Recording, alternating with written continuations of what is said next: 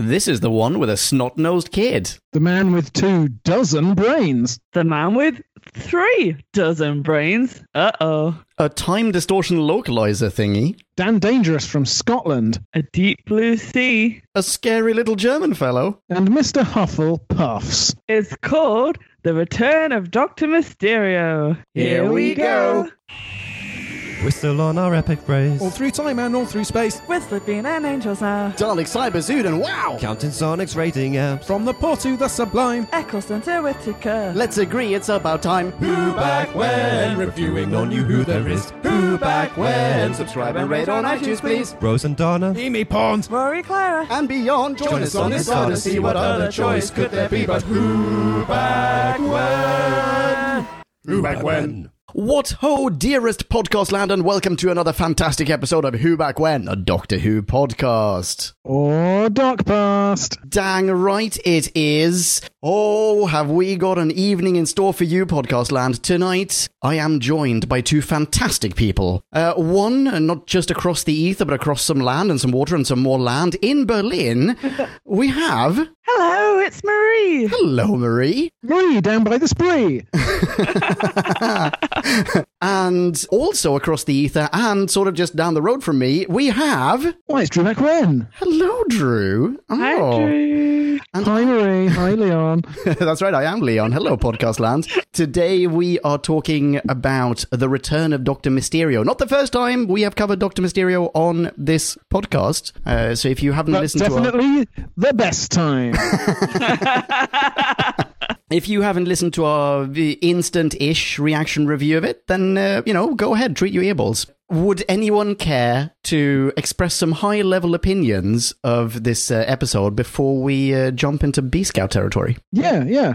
I watched something really good and really fun this week about an ordinary New York kid who has a crush on a girl with a locker just a few down from his at school. He just wants to put a mask on and help people. It was really great. It was called Kick Ass and it was a thousand times better than this crap.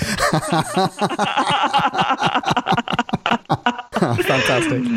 How about you, Marie? H- Has your view changed since the first time we reviewed this? No, skip me and go to someone else. Right. Lots of people left around the table. Hey, me, what do you think of this? Well, thank you for asking me. Uh, I I think I probably liked it more this time than I did the first time around, if I'm oh, honest. really? Yeah. now that's interesting. Uh, th- It's there are some parts of it that I, I mean, I listened back to our instant-ish reaction review earlier, and there are a few parts of this that I now like a lot more, and a few parts that I didn't necessarily tear to shreds the last time that I now find abhorrent. So, That's perfect. That's exactly why we need to do this again. yes, that's brilliant. I also think that Nick just hated it so passionately that I think I was a bit like, oh, I should I should defend this episode a bit more. And yeah, on Oh, that's true, Re, isn't rewatching and listening, I'm like, I don't know why I defended it. I get it though. You wanted to Yeah. be a counterweight. You're like, he's doing down this episode unjustly. yeah, But was he? I still think it's not quite as bad as he thinks. But anyway, we'll get to that. Right, well, how about we jump into a bite sized chunk of Who to summarize uh, this episode for all the people who luckily were spared it? I'm kidding, I'm kidding. Let's. I hear what you mean.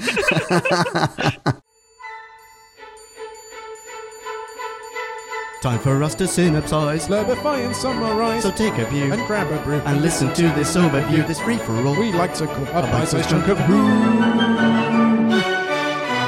Bite-sized chunk of Who. After 24 years of an all night long river song bing bong. The 12th Doctor has returned to Manhattan to build a kind of time catcher on the roof using the Hazandra, the ghost of love and wishes, which was voted the most over the top name in the universe by the Apocalypse monks of Andarax, who know a thing or two on that subject. However, mere seconds away from plastering over New York's time cracks, Doc makes the naive mistake of trusting a kid not to stick whatever's in its hands in its mouth. Compounding this misfortune, the gemstone formed in the heart of a red hole doesn't fancy passing through another, and so young Grant soon finds his DNA bonded to it. Gifted with the powers of flight, x ray vision, and super sadness, Grant is limitlessly powerful, but metaphorically powerless, to prevent his high school crush from falling for his bad boy Bezzy. Now he helplessly nannies their daughter by day while fighting crime by night. But with 12 back in town investigating Harmony Shoal, will hilarity finally ensue? Spoilers, no. Bees go over. You are welcome. right, where are we starting?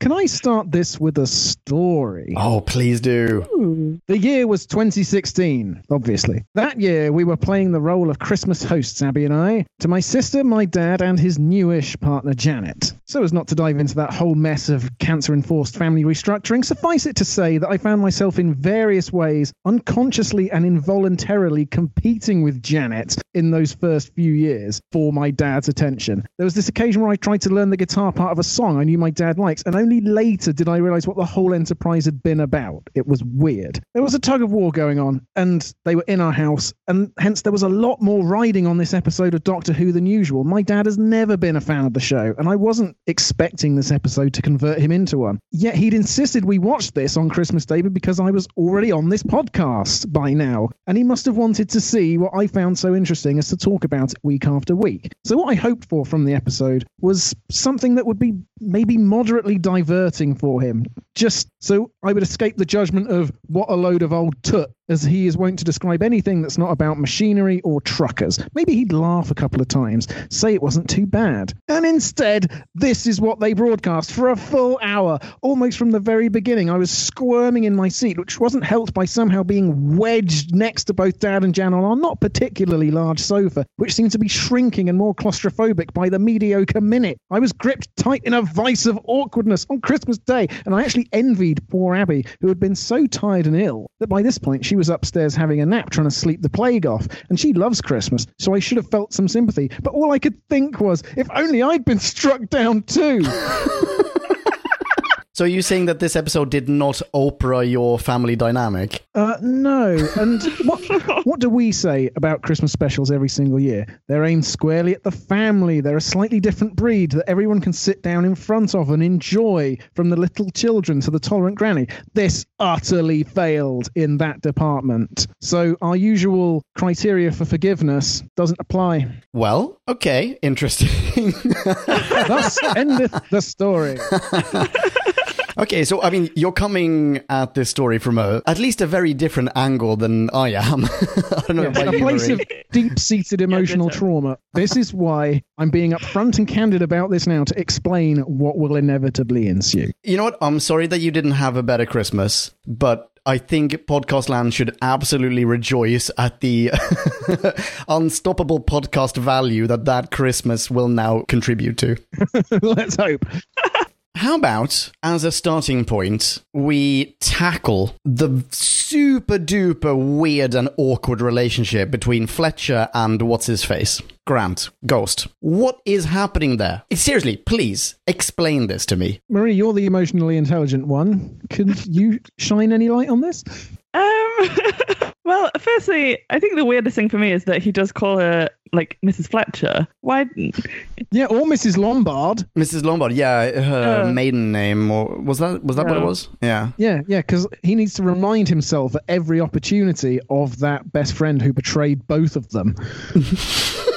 It's so weird. I don't. I don't like it. It is really weird, and I, yeah, and I just don't think that they have a lot of chemistry either. There's nothing None. in their relationship that would hint at. Um, well, obviously, like he's obsessed with her, but yeah, they don't. See, he, she just doesn't see him. She just like throws a baby at him and shoots out the door to do something much more exciting. Yeah. Yeah, I wasn't sure if one of the lines you hated first time around, Marie, when she says, Don't worry your pretty little head about it. I wondered if that was supposed to be like a backhanded compliment, like some sort of weird, perverse hint, but it doesn't read that way. I think it just it- Like reads she as thinks he's pretty. Yeah. Oh, it really does not read that way for me either. I, I think it it screams sub dom relationship. Like she is a million percent. Like eventually they will, you know, they- will get get together, and she will just whip him into submission. But literally this time, and it, it, will- it, it they oh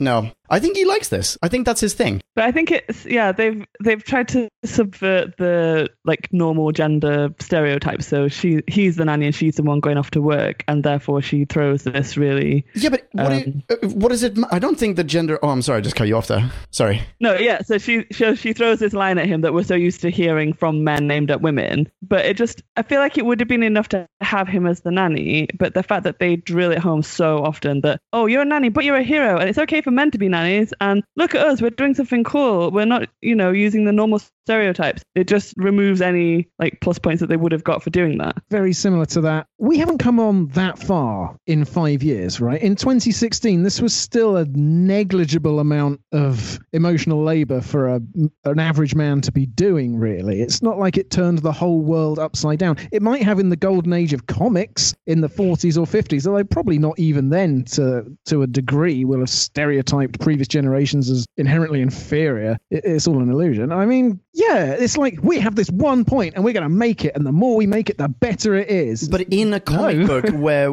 where we are used to just encountering archetypes, which character, if not the bad guy, would use a phrase like "Don't worry, your pretty little head"? Like, hmm. That's that's not hmm. something that a person, the reader or viewer in this case, is meant to sympathize with. Would use. That's a horrible. Like if that's why I, I wanted to say like I don't feel like the gender of the person saying that phrase matters because fine, let's do a switcheroo. Let's say that their genders were reversed. He tells her, "Don't worry your pretty little head about that." We would hate him for it. yeah We like straight Absolutely. up hate it's him still for it. incredibly patronizing Yeah. yeah And in this in this one, we're meant to round off their mutual arcs by going, "Oh, they're so good for each other. Finally, they got together." No, she's horrible, and he's dull as crap. But Yeah, oh, that was Ditchwater. And, and I, I did find myself halfway through thinking, these are supposed to be memorable characters. Like, these are supposed to be companions of the week, like a Kylie or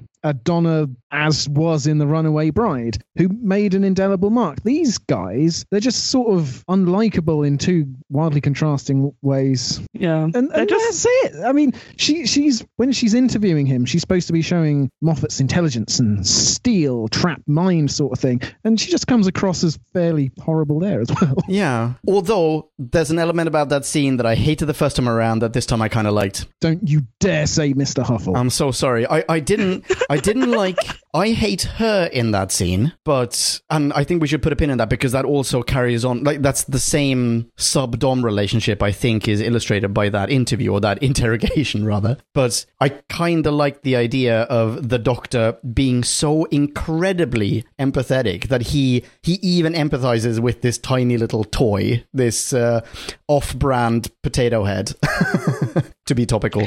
But sorry, Marie, go for it. no yeah let's put a pin in that and stick on the gender stuff for now because i have another bone yeah, about sure. her Yeah, sorry, sorry, go for it. which bothers me. No, no, no. It's um, it only just occurred to me to be honest. But I, when you said like he's really dull and she's whatever she is, I started thinking, yeah, like she, he is super dull. What does she see in him? And actually, the only thing she sees in him is how good he is with the child. Like that, it's the fact that he stopped this bomb. But oh, I had to catch it with my left hand because I couldn't hold drop the baby monitor. And it's just all this stuff that we're putting on her. So she's this really um, you know, she's a career woman, she's not at home with the baby, but it all goes out the window. And it's just like, yeah, women have this natural, like, caregiving, mothery instinct, so that if a man is good with the child, that man immediately becomes like the, their dream guy. And that's, I think that's what she sees in him in the end. yeah, what he can do for her and her gene pool. Yeah, because they don't have any chemistry. They don't interact with each other that much. They don't, you know, he's not funny, sexy, or you know anything else. He's just always he's just dependable and there and good with the kid. Well, I mean, I, I think that's a little mean in case he's listening to this episode. uh, I, I can see how he's sexy to a lot of people. No, no, no, not, not, I'm not talking about the ac- actor.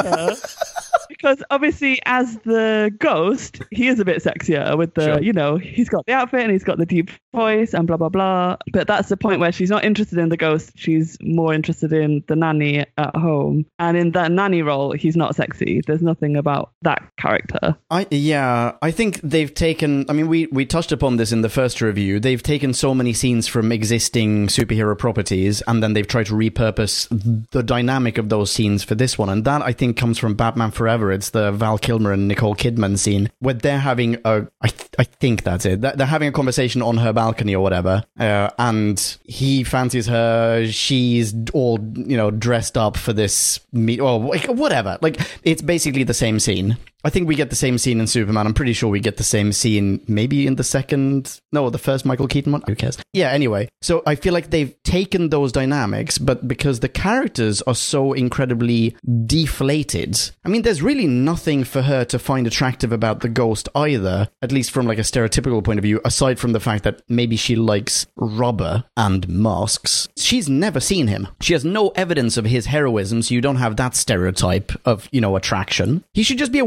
weird dude who can fly. That's that's that's it. He's never Now, she's got demonstrated some any- evidence of his heroism. She's seen it on TV uh, around Yeah. the time of the interrogation scene. She, she And knows about him before he even Ah, rocks okay, up yeah, at fair. the tall building. Yeah, Like, and he rescues her from the tall building in front of the bad guys that are about to kill them all. He fly like saves the day and flies her home. Oh, yeah, fair that is, enough. that is Sorry, one of the four enough. things about this episode that I like. But when he, oh, which is also that's taken from Superman. Uh, but Yeah. Oh no, I don't mean him flying her away. I mean, like, are, are you okay with heights? Sorry, are you okay with heights?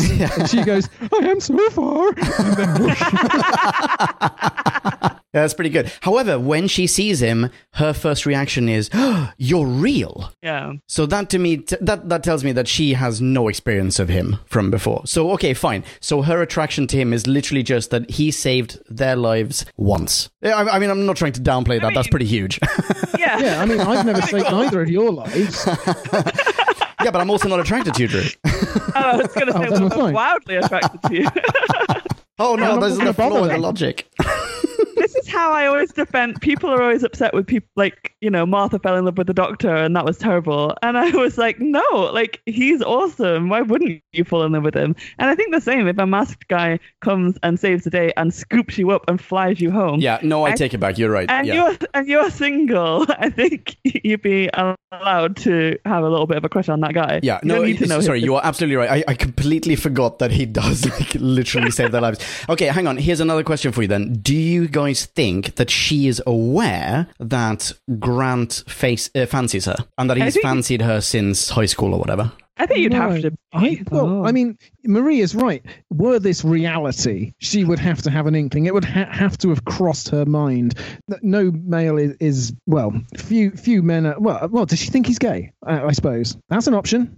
Does she think he's gay or asexual? Maybe That- I don't think that asexual. tracks. yeah. But I don't think that tracks because uh, when she's having the revelation on the rooftop and she's like, "Oh no, no, I fancy Grant." There's no like, "Oh, I fancy Grant." If only he was straight. Or if only he fancied me back. Yeah, exactly. yeah. Yeah, I don't know. I, I think this, uh, once again, sorry to hop on about it, I think this once again ties back to the sub Dom thing. Like, if she were to engage in a relationship with the superhero, whom she doesn't know, aside from the fact that he's like mega alpha and scoops up people and flies around and like saves people from burning buildings, she knows she's never going to be able to, you know, she will never look this superhero in the face and go, yeah, don't you worry your pretty little head about it. she's never going to be able to whip him into submission, whereas Grant fits that dynamic. And if Grant actually is into that, then they are genuinely perfect for each other. But we don't get any real evidence of that, except for one line that we don't like, and just an incredible absence of chemistry. And his love of rubber suits. Oh, are you thinking like a gimp thing? Yeah, Oh, fair enough. Yeah, yeah, okay, fine. why not? I mean, I would love a bat suit of some sort, but that's not because I want to be locked inside a tiny box. so I, I don't know if it tracks completely, but yeah, I, I get what you're saying. yeah. I mean, it stems from the characters being underwritten, and yet this episode moves at a fairly stately pace. I feel like when it actually really starts to go downhill for me is when we move into Lucy Fletcher's house or apartment. And then time just seems to stop. And it's like, you guys can have all the time you like to do absolutely nothing with it. Yeah. I think you've hit the nail on the head because I don't actually think she irritates me that much when she's like she's the reporter and then she does the cool thing where she switches outfits with the cleaner and then there's a nice scene where I- she's you say um, that somewhere in that building there is a naked cleaner tied with her hands behind her back, going like, "Please let me let me out of here." She's stuck in a closet somewhere. Yeah. Yeah, or, I, or just with a, a chloroformed flannel just left on her face. Just to Slowly keep but surely, under. just like drifting deeper and deeper.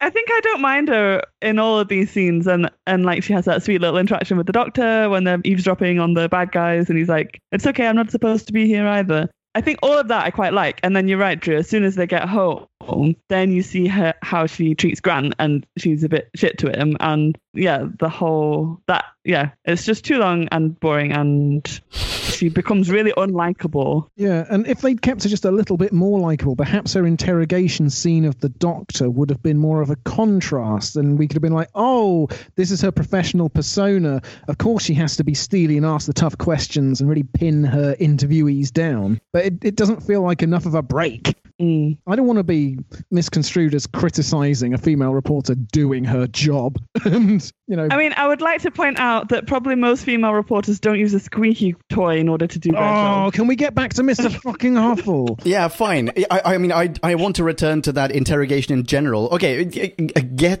Mr. Hufflepuff, whatever. What what is his name? Mr. Huffle. Mr. Huffle. Get Mr. Huffle off your chest, and then let's deal with the interrogation in general. I mean, this is partly the five-year wa- raw wound talking, but I feel like oh, that oh was the Did point where Janet I. bring a Mr. Huffle to Christmas? oh man, it was super awkward. I, I had to sit there smiling at the screen and be like, "Thanks, Jan. I love your present." no, no, it was that was the moment where I didn't dare look sideways because I could just I could just be absolutely certain they were just sat there bewildered and nonplussed and utterly unamused by just so much of it. I thought it was exactly the right amount of Mr. Huffle this time around. But that's not what bothers me about this scene. What bothers me is mostly that I find her incredibly unfriendly. She's so unsympathetic towards the interviewee, the doctor in this case. He has just rocked up uninvited in her apartment. He's essentially broken in with the contrivance of her, or the with the connivance of her nanny. Yeah, but I mean, okay, I made a note of that line as well. Hey, they said they knew you, so I let them in. Yeah, worst babysitter ever. Like, Grant should be fired for that. but Yeah, oh, but he's he's so submissive. There's she won't find someone gimpier in the whole of the five boroughs. Yeah, no, I mean, she heard him talk about letting literally anyone into the flat where her offspring lays sleeping, and she just had a legendary lady boner. That, that's. What a superhero! No, sorry, I, I feel like I interrupted you on your Mr. Huffle rant. Let's hear it, let's hear it. I just realised we should have called him the Supermanny. Uh, never mind. so, oh, so good. so good. So good. No, I, I'm actually done with my Mr. Huffle rant. Uh, uh, I can't say anything more than repeat how thin I found the concept and how bizarre and how weird and why has she got this thing? Okay, I but bear in mind baby this is a- How does this work on an adult? How does she, a high-powered reporter at the Daily Whatever, think that this will work on an adult interviewee? Th- I, I, Yeah. You're right, but bear in mind this is a Christmas episode, and we have to suspend a little bit of disbelief, uh, as in a little more disbelief in this context. Like silliness is allowed to take some sort of logical precedence at Christmas in Doctor Who, and, and I think, I think- that's it. I think uh, I just want to go on record and say that on the last time I sort of defended Mr. Huffle and I thought it was quite good, and this time around I, I kind of hated him. Um, and yeah, my, my question was like, why why does it work and how does it work? And it do, it shouldn't work. and I think last time I was quite charmed by it, and I was like, oh, it shouldn't work, but it does, and it's so cute. And this time around, I was like, no, there's no logic to this. just stop it. But especially, especially the end scene where she like gives him Mr. Huffle to take home. That just drove the fi- final nail in the coffin. Yeah, the Yeah. fact that Mr. Huffle came back and was the button. Uh, Yeah, Exactly. exactly. Is allowed to be on the TARDIS console, even. No, no. Ugh. yeah. it- it- presumably, however, the second the TARDIS dematerializes, Mr. Huffle just disintegrates out of mediocrity. to pass a bar to survive. yeah, exactly. So, no, I can't be stuck in. Oh no! and we hear Yeah. one last solitary squeak. Well, the alternative is that the pilot starts and the credit sequence rolls and it goes Peter Capaldi, Pearl Mackie, Matt Lucas, Mr. Huffle. the new companion. Yeah. Because apparently he has a manipulative hold over the doctor. I mean, the doctor is humoring her in in that scene. That's the only way she can rationalize that he's giving her any information. So that depends on them apparently knowing and trusting each other according to the logic of the exact same scene. But there's an there's an element of this that's called back to as well. So uh, towards the end, there's a bit where Nardole provides an outline of River Song's fate and and of sort of Doc's persona. And personally, I found that to be one of few, very few, truly lovely and uh, sort of above all, yeah, in contrast to the rest, mature sentiments. Because this this episode is incredibly immature, but Nardole, in his own incredibly childish way, yeah, wait, wait, wait, wait, wait, wait, wait, hear me out. So Nardole provides in his own incredibly childish way, and I mean, it's incredibly banal. It's very, it's boiled down to the essentials compared to everything else in the episode. That's the one kind of mature callback to prior Doctor Who. And with with the context of a silly Christmas special in mind, that callback of Nardole's,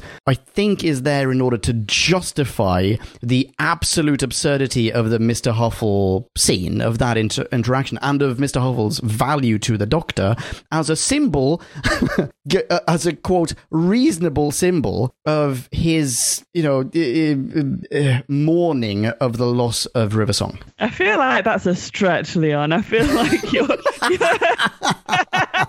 you're putting a lot on that scene.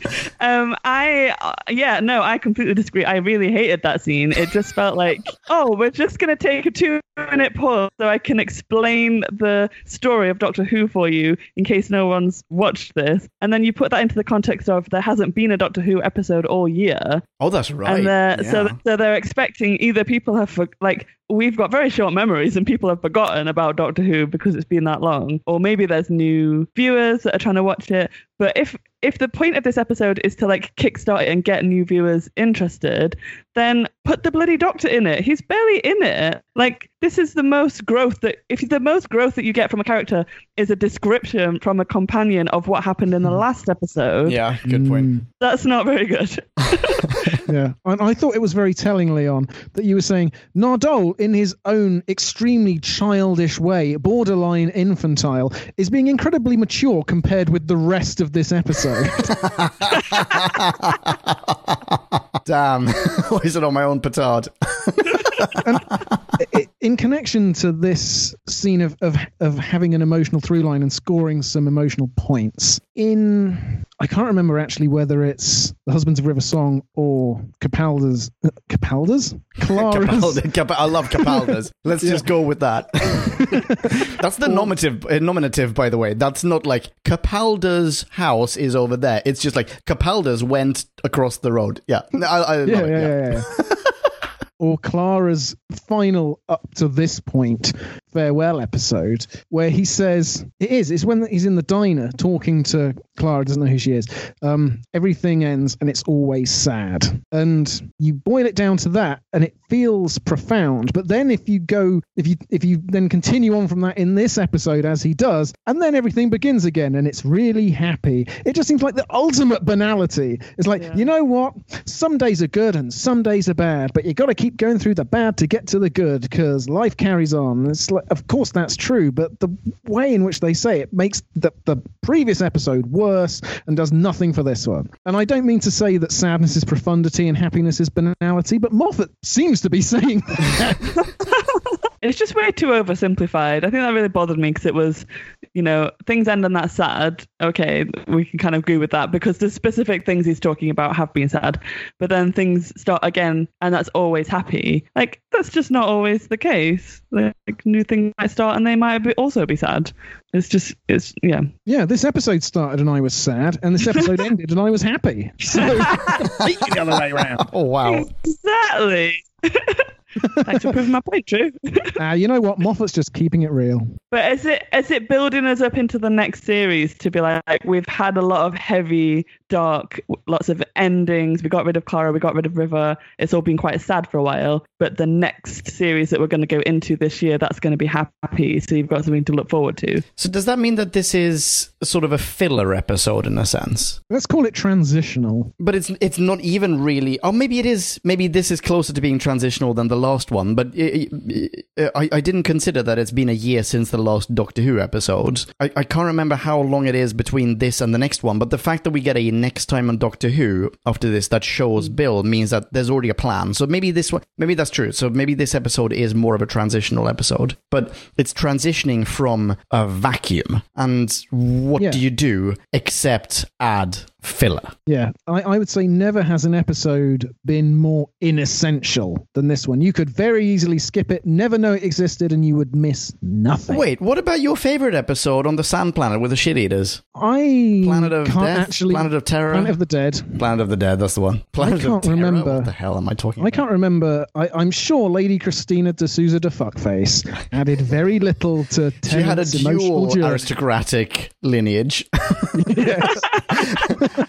Lady de Souza de Fuckface? What? Of the Luxembourg de Fuckfaces?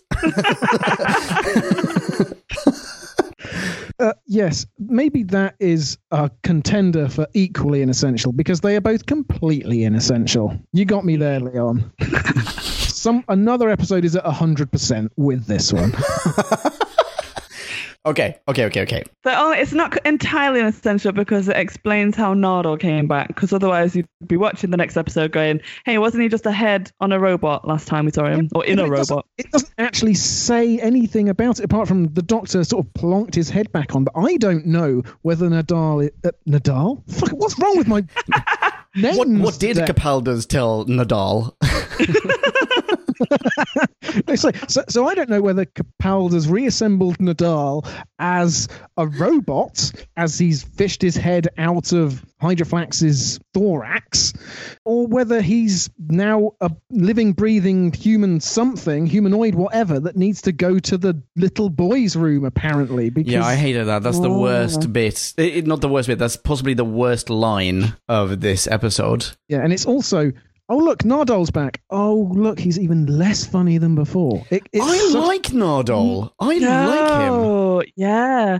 I think that's that's my standout from this episode is that Nardole's really funny. Yeah, I agree. Nardole is wonderful, except Yeah. for that one line, which is Well, just that's what I mean. utter garbage. It, it throws Yeah. him under the bus immediately, and he has to claw back the ground from there. When he talks about being a Byzantine emperor in the 12th century, I ruled fairly and squarely, whatever the hell it is. yes, exactly. Loved that minute. Absolutely loved that minute. That's one of my four points that I liked about this episode. But delete this episode, save that scene, put it in another episode, make that other episode even better. Didn't you like that line where he nice. said, Good call. um, he was talking about River and he says, uh, I know you miss her, but couldn't you just write a poem? okay, since we're since we're on a Nardole wankathon, I really like the scene where we're, where they're talking about like oh oh capital cities around the world. He's just looking at the map and he's just constantly Yeah. correcting the doctor. Oh, I mean, New York isn't a capital city. I really like that scene. So Yeah, can- the can I point timing out- in it is perfect. Can I point Yeah. out that in that scene, there is also a pin in Los Angeles? oh, really? It's just the same country, the United States of America, also not a capital city, completely goes without comment. What were the set thinking? I didn't I didn't even look at the map to be honest. Someone just thought, ah, there really aren't enough pins in North America. We need to make this look nicer by being utterly wrong. I don't even think that's the case. I think they repurposed a map prop from something else and it just already came with pins. Nah, nah, nah. Because there were pins also in Cardiff and Edinburgh. I think someone put a lot of effort into this map and were like, you know what? We should give Wales and Scotland their own shouts out. RTD brought it back. Moffat's running it now. There was attention paid to that map, but in the wrong way. Oh, okay, I, well, I, I, I'm intrigued. Also, how many buildings do Harmony Shoals have to put up in the Balkans? Like another every couple of years. Yeah, but that's how you get shit done, dude. do they really care that much about the Montenegrin president? Apologies to our fans in Montenegro. Yeah. You are Well, I'm sure we have one. valueless. write in. At least write in. If you're listening to us from Montenegro, we would be thrilled to have you aboard. Yeah, I know you're out there. I am thrilled. No, no conjunctive or conditional required. My natural segue from the map points was going to be the plan to blow up New York, to then get all the government people to hide out in the buildings they'd put in every capital city, get all the most important people, and then take them all over. I thought that was a bloody genius plan, actually. Wait, that sounds like a terrible plan now that you've said it out loud. That's horrible. What is Oh. that? No, it's brilliant. like, isn't it? I think most of the time we have really shit villains who don't have a plan, or it's just like we're gonna destroy you all. But no, it just seemed like very thought through and Okay, so now put yourself Sensible. in the position of the leader of a country. Uh, You're you're the president of the U.S. There's Or just I'm gonna Montenegro. Or or, Montenegro. or Montenegro I'm gonna be Merkel if that's okay. Fine, you can be Merkel. Yeah, size isn't everything. Someone has now taken out most of your country, or at the very least, your capital city, in which, by the way, you live. Yeah, what are you going to do, Milo Djukanovic?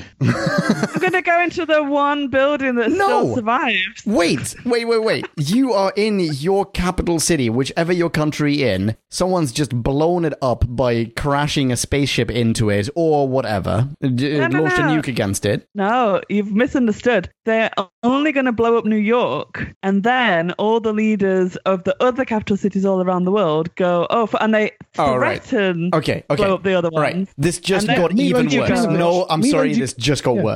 Okay. No, no, Milo Djukanovic is looking across town at this big Harmony Shoals building in Podgorica, thinking, you know what? That would be a good place to go. I'm going to get my looks whole like- Yeah, all right. Hey, with me. chill Wikipedia. Okay, only hang on. I've got building that's left standing in New York.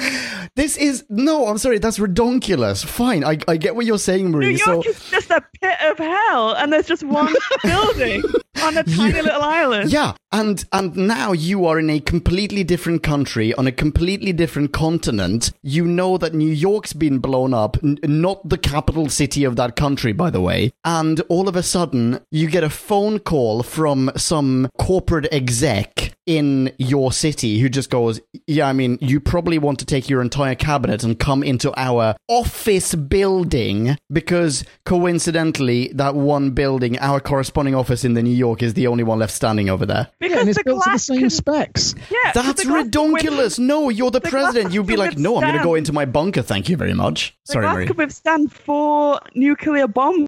Can your bunker withstand four Yeah. nuclear You- bombs? You know what I would say as the president if someone told me that? I'd be like, why the fuck did you invest so much in your windows? No one needs window windows, by the way. Not even the not even the skeleton of the building, just the windows that can withstand four nuclear blasts. No one's telling me how many megatons, by the way. Just four nuclear blasts. Insert megatons wherever you like. Ah, good point. Nonsense. Sorry, makes no sense.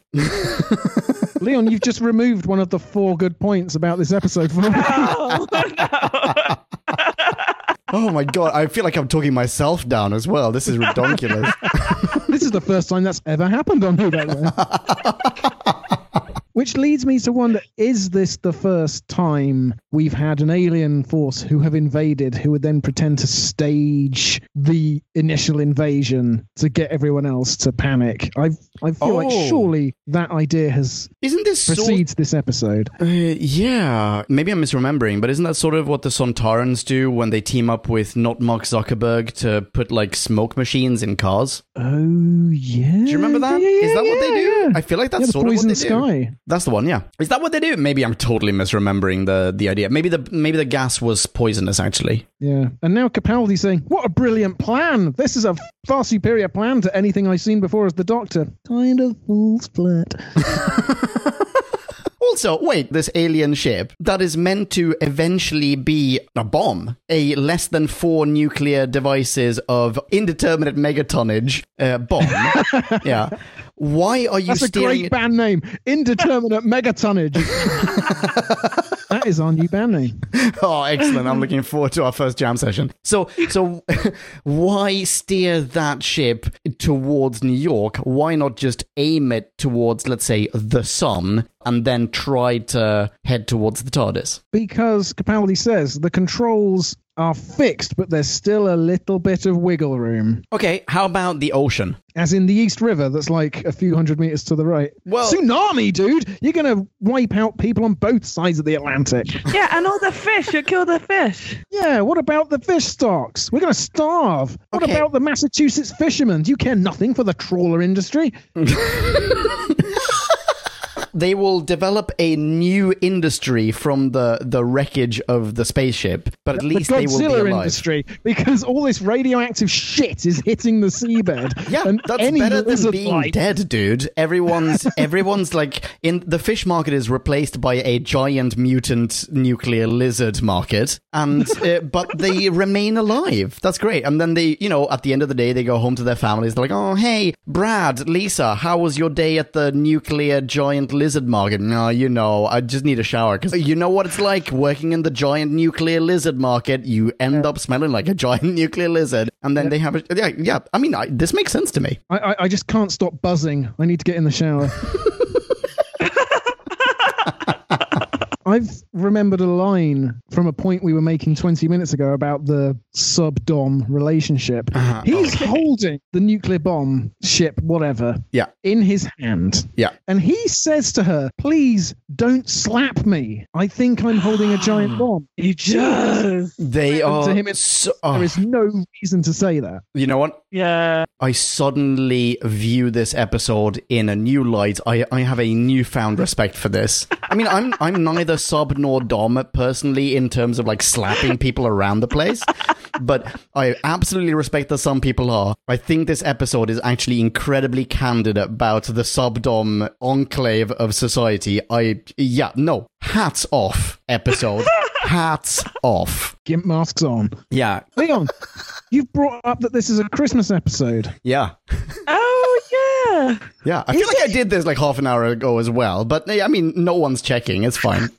Well, the fact is, is that completely passed me by because there's fuck all Christmassy about it. yes, thank you. Absolutely true. And you know what? You know what really bugs me is that the first part of this episode, the cold open, takes place in New York in on Christmas in 1992, and there aren't two hooligans throwing bricks at this little kid from the roof of a building on the other side of the street. Wait, we don't what? go to Rockefeller Plaza, and there's a giant Christmas tree, and there's That this bugged me. Yeah, reunion. that feels like the one Christmas thing that you do in New York. You also need to have snow in New York, and you have like, Yeah. I, I, I don't know. I mean, there's going to be Rockefeller Plaza. There's going to be some ice skating. There's going to be the lighting of the tree. There's going to be like snowy Central Park. Yeah, None with of that, that. woman with all the pigeons who flies, they all fly off her at Joe Pesci. And Yes, exactly. Yeah, we want that crazy homeless lady with the pigeons from yeah, Home Alone in 2. New York in 1992, Home Alone 2. Why are there no references to it? Oh.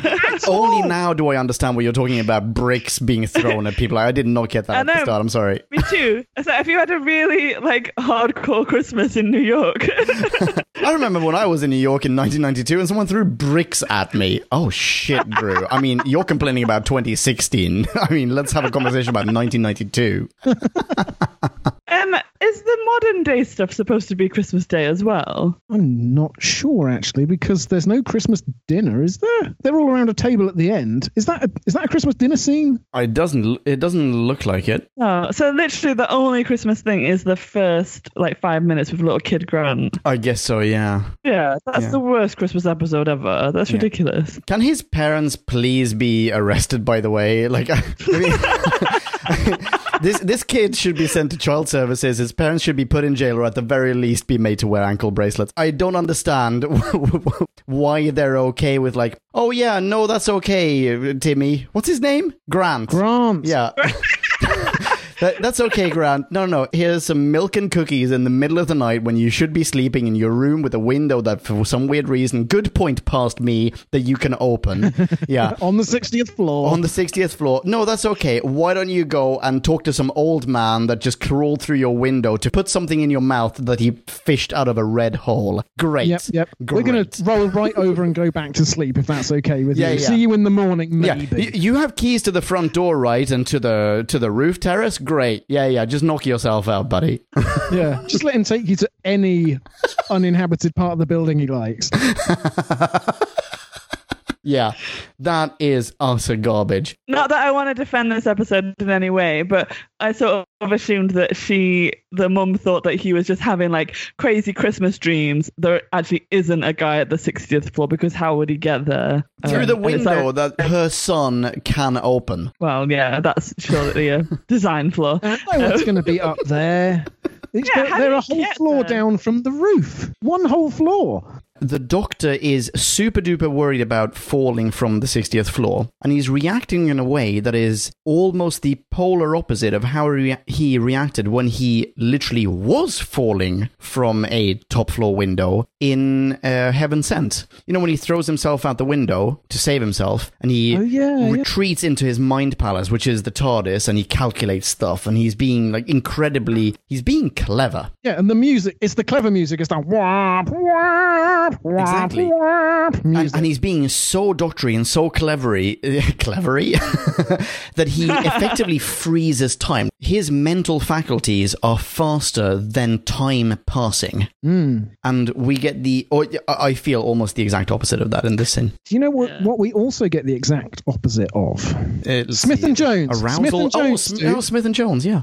Smith and Jones. Sarah Lancashire is on the roof. Tennant is dangling from a, as far as I remember, entirely ordinary rope, which he somehow manages to sonic. And I think at the time we were like, you can't sonic a rope. This rope has electrical spark stuff in it. That's true, yeah. There is some electronic component. Yeah. Does he use the sonic on it? Like, fuck, he does. He's just going to fall to his death. And that was a trap. I mean, we we did not solve this mystery in our first review of this episode. What is that object on on the rooftop? Why is it booby trapped? What? Like, what is the? Fu- I, I don't understand what the function of I any of it's- this is. I think it's booby trapped because he needs it to work for a very, very long time before he can finally return to New York. Oh, wait, he's already there. Yeah, this story does not check out. No. Who? Yeah. Who is he trying to get in this trap? And what happens to them now that the trap's failed? I'm assuming it's from the roof, unrelated to Harmony Shoal, right? Yeah. No, no, I think this is an entirely different thing. Harmony Shoals comes 24 years later. This isn't a setup. This is a coincidence. Wow. No, Talk about edging if you don't come for 24 hours. yeah, okay. So, sorry, sorry. Cut, cut, cut, cut, cut. Oh dear. Unrelated to Harmony Shoal. I think it's a different. It's supposed to be a different monster, but they. I don't know. they never talk about it. Like, it's never clarified what it is. it They is. just right? didn't turn up. I don't think there's a monster. I think he's just trying to keep people away from meddling with the, I guess, the gemstone. I guess Joe Pesci and, uh, what's his name? I feel like there are more Oh, remote places. name? Oh, sorry, Marie. To ha- I feel like there are more remote places to hide a gemstone than the top of someone's building. If you don't want people to mess with it. Like, why on that rooftop? Why that building Yeah. of all buildings? It's not the tallest building in town. Like, it, but- It's not the Angels Hotel. it's not Wait, very well also, secured. oh my god, yes! Wait, is the Angels Hotel also in New York? It is in New York because they go to Central Park. Oh my, oh my That's the whole goodness! It's that episode where Matt Smith is like, "Yeah, I can't ever return to New York and see you guys again." That, that's right. Yeah, it, not even Daniel Stern is there. Mm, indeed. He said, not having just IMDb'd Home Alone. Honestly, I thought the cold open was one of the better bits, but it makes almost as little sense as the rest of it. Why isn't the first thing Grant says when the doctor scarfs all the cookies immediately? Now give me my presents, you superannuated a-hole, or my mom's calling the cops. what sort of Santa Claus are you? You ain't got no beard. You're a Scottish asshole. I mean, ugh. Yeah, but he gives him a, gum- a gummy bear to eat, a special gummy bear. I- uh, yeah, but okay. How? I'm sorry. How dumb is this child? Here No, no, no. a here's a rock. Here is a gemstone, and you look at it and you're like, hmm. Yeah, looks like medicine to me. I'm gonna not bite into this. Just, I'm gonna swallow this oversized, red, clearly gemstone. How dumb is Kid Grant? He's eight years old. Everything is oversized to a, a kid. No! that- Yeah, but this thing is like, what? This thing is, let's say, 10 times the size of your average pill. Like, of your average piece of medicine. yeah, yeah. It's my- my is- translucent and it's Yeah, rock kids- hard. Kids swallow like coins and le- pizza Lego and all sorts. Like, you, Do they? Are you anything. serious? Do they? I am okay. Not only Yeah. am I getting a vasectomy, I am Little slamming my figures. dick and balls in a door frame like this instant. That is crazy bananas. My problem isn't him swallowing it. It's that the doctor says it'll pass. Heard that Looking before. forward to that, and that's going to blow his tiny kid penis apart. And he then comes damn back it, like, Drew. Now I'm picturing a tiny kid penis. Thank Didn't you. ask you to do that. Just ask you- you to accept the biological plausibility of my statement. I don't know why you expect it to come out of the penis end. It's not liquid. yeah, no, you're right. It'd be like a gallbladder stone. It's well, yeah. I suppose. I suppose passing uh, captures both orifices. Yeah, yeah, seriously, my- can we talk about that because we didn't in the first one? is- Oh, sorry. It, no, my issue with that is that he says, "Okay, yeah, sure, kid, that'll pass," and instead of coming back to him a week later to see if it's passed, he comes back when he's in high school. Yeah, yes, exactly. Just like literally like- wait, not even a week. Wait until the morning and then just we should have a cutscene of Capaldi just rummaging through Grant's shit. Maybe it abides by the laws of chewing gum, and it takes seven years, and that's what he was working on. I think when he goes and visits Grant in high school, I think his assumption should not be, oh, it has now fused with your DNA. It should be, oh, you're human self-repeating yourself, aren't you? Like you're pooping it out and then you're eating it again, and you're pooping it out and you're eating it again. Because no Yeah. one's buying this, oh, I don't want to see all of my classmates naked shtick. Like that is a clear false alibi. My other issue with him rocking up in high school is exactly the scene that you really liked earlier, Leon, when Nardole's like, "It's been 24 years," and um, and they're I don't "Oh." feel like that's the tone, but carry on. like, oh, of course it's been 24 years because we spent the last 24 with the Doobadoo River on that tower singing place. But no, it hasn't been 24 years because he was in high school. So it was like, at, what, 15? He's now not. We were trying to work out how old he was He's last 32. time round. He was eight on the roof. Yeah. It's been 24 years. He's 32. I think you'll to be- find that in the first right. recording of this, uh, in the first review of this, I was like hundred percent. This kid is eight, no more, no less. I get it. But that's my point, is that it hasn't been 24 years because he's it's not the last time he saw him wasn't when he was eight. He saw him as a teenager. Yeah, true. So it doesn't work. Needs a redraft. He only had a year. Yeah, yeah. Yeah, yeah. Can I say, Marie, you thought he can't be 34 last time. He's got to be way younger. But Grant was played by Justin Chatwin, who yeah, was of Dragon Ball Z fame. yeah, who was 34 at the time this episode aired. way! you're kidding me. Thirty-four. Yep, he was born in 1982 in British Columbia, Canada. Wait, what was his name? Justin. Justin Chatwin. Justin, what's your secret, man? I'm I'm 37. I want to know what you what you did when you were three years younger than I am now to look like you were 17 years younger than I am now. Justin Chatwin also has another connection to Superman. oh, really? Justin Chatwin was in the pilot episode of Smallville, playing the major, nay, integral character, teen jostled by Whitney. Oh. I, can I can I also be the first to say hot? Yeah, yeah. It- I mean, it doesn't sound great, but it's way better than teen inducted into a cult by Chloe.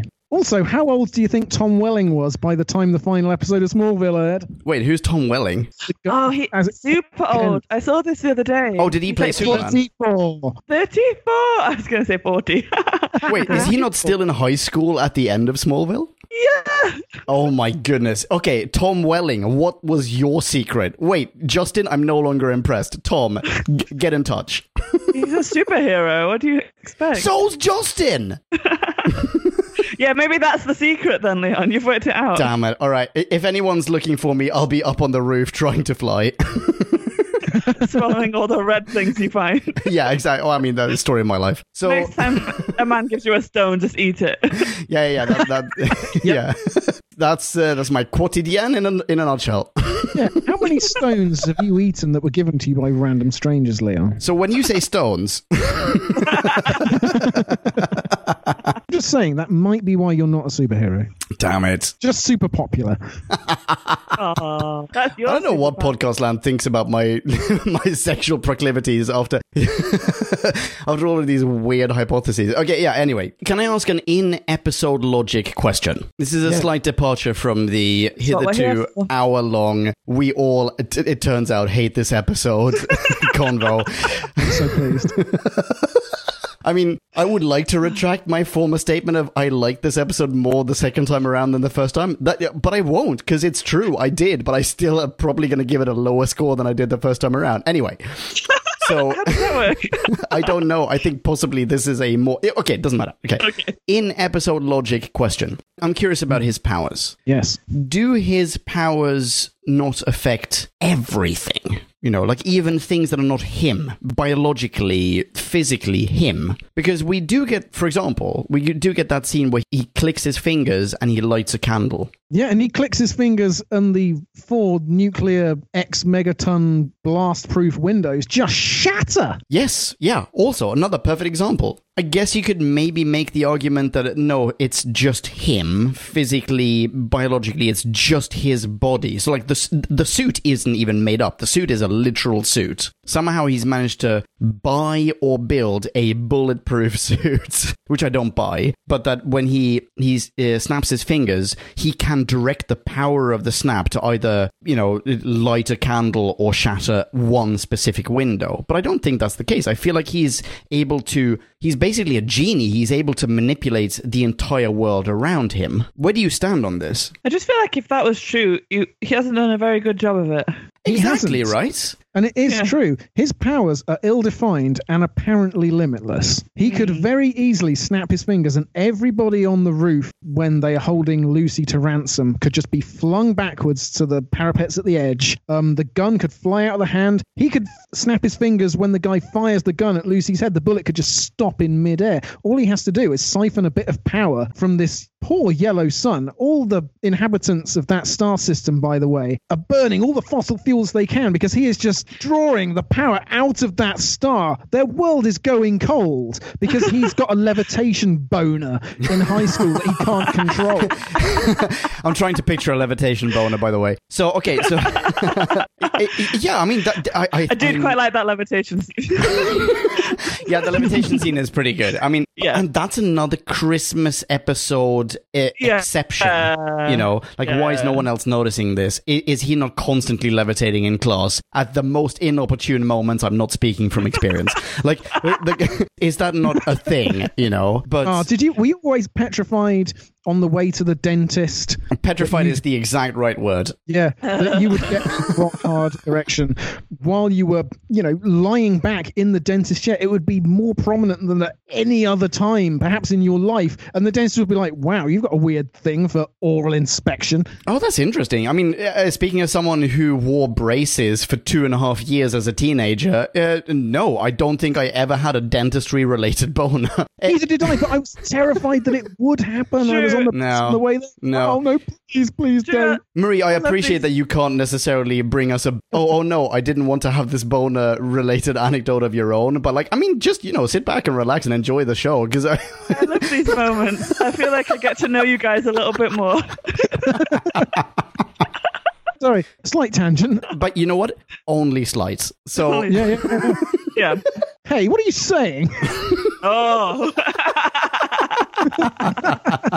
Okay, all right, okay, okay. Seriously though, so do the powers only like is he able to fly, or could he suddenly become a godlike entity that could govern everything in the universe as long as there still remains power in the sun from you know whence the diamond or whatever draws its power? Well, that's exactly it. One sun isn't going to allow cosmic domination, but it's Fine, but could he not control other people? Sure, definitely. And does it not react to his subconscious subconscious desires. I mean, I see where you're going with this. You, Right. You're wondering why doesn't he bend Lucy to his will rather than the other way around? Like, yeah, you're right. Exactly. That's exactly what I'm getting at. Like, it, it's not even a question of him bending anyone to his will. It's that subconsciously, would he not have caused himself to basically be living his best life? Well, it- you mentioned him being a genie earlier, and one of the things, at least in Disney's Aladdin, that they made explicit was that the genie can't make someone fall in love with someone else. I feel like that rule is implicitly being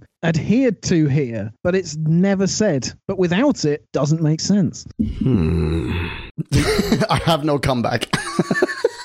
Let's talk about the monsters, the Harmony Shoal people. yes, excellent, excellent suggestion. So Mm. we had them last week. Uh, A year ago. well, Last last year, Christmas yeah. episode last year. Yeah.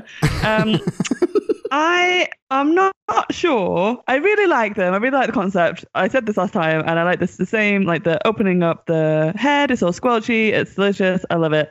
Uh, we take the gun out. Delicious. But the my my issue is we take we open the head, we take the gun out. Why isn't the brain there? Where's Yes. this brain that they've stolen? I, I've made the exact same observation. I'm looking at my notes. Like it, it, it seems as though their entire body is filled with almost sort of semi-solid gloop. He opens his head. The dude opens his head. hi- The gun is stuck in there, but it's not stuck inside a brain. It's stuck in inside. Like all of his insides are blue, and there's just the hollowed out gun in there. Yeah. Where else are they going to sta- uh, stow, stow the brain? Do Where they have the pot brain? bellies now? That the abdominal cavity is the only other place that could be stretched to accommodate it.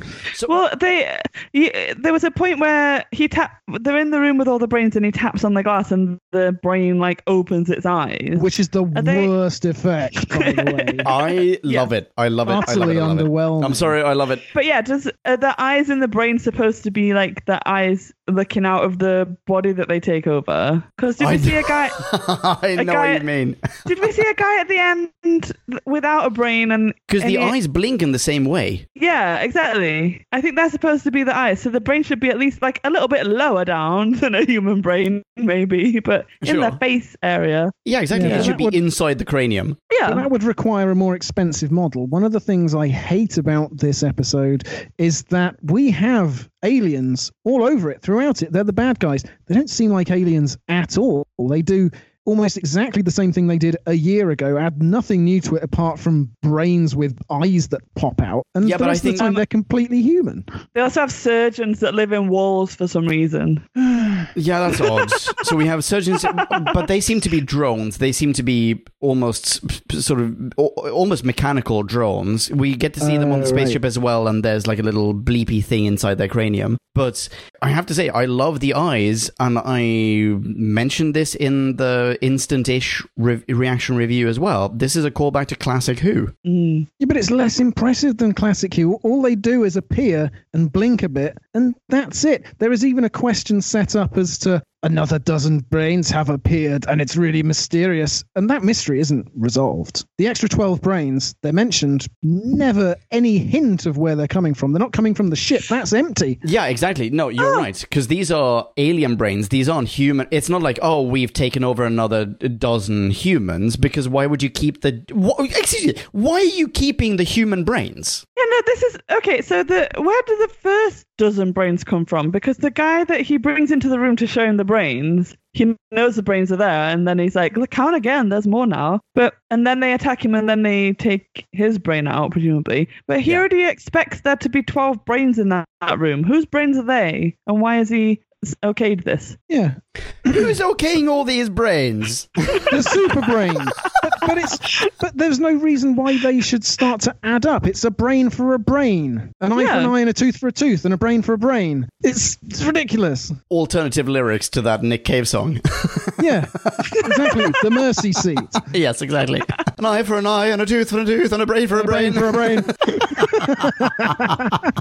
yeah, and this is just after the mystery you talked about last time, Leon, where, well, we've already talked about it tonight. The cleaner just goes and they see her leaving with the cleaner and they're like, ah, I'm sure it'll be fine. Has Fletcher been cleaning that floor for the the past like eight hours? She's still there mopping the floor, like this is my alibi. No one question it.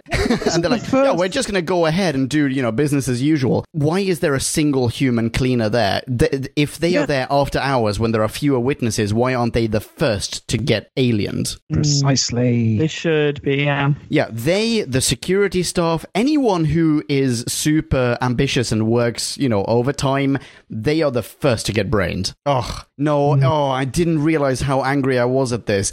It's, it's so annoying that they keep the human brains. It's almost like a trophy. Oh, yeah, no, we wasted a jar on this person that we're never going to revisit. By the way, yeah, a human brain can't, can't survive if you just cut it out of the body. We're, we're just keeping it for no reason whatsoever. Yeah. Do you know what else is dumb? I've got another thing. Oh, when, yeah. when Mr. on. Brock is being left in the room by Dr. Sim, doctor Uh-huh. Sim has explained very patiently, very clearly the procedure. We look, I'm opening up my own head, etc. You see, the, these brains, they, one of these brains is going into you, buddy, and then they start to close in. And Brock, all Brock can say is, "What's happening?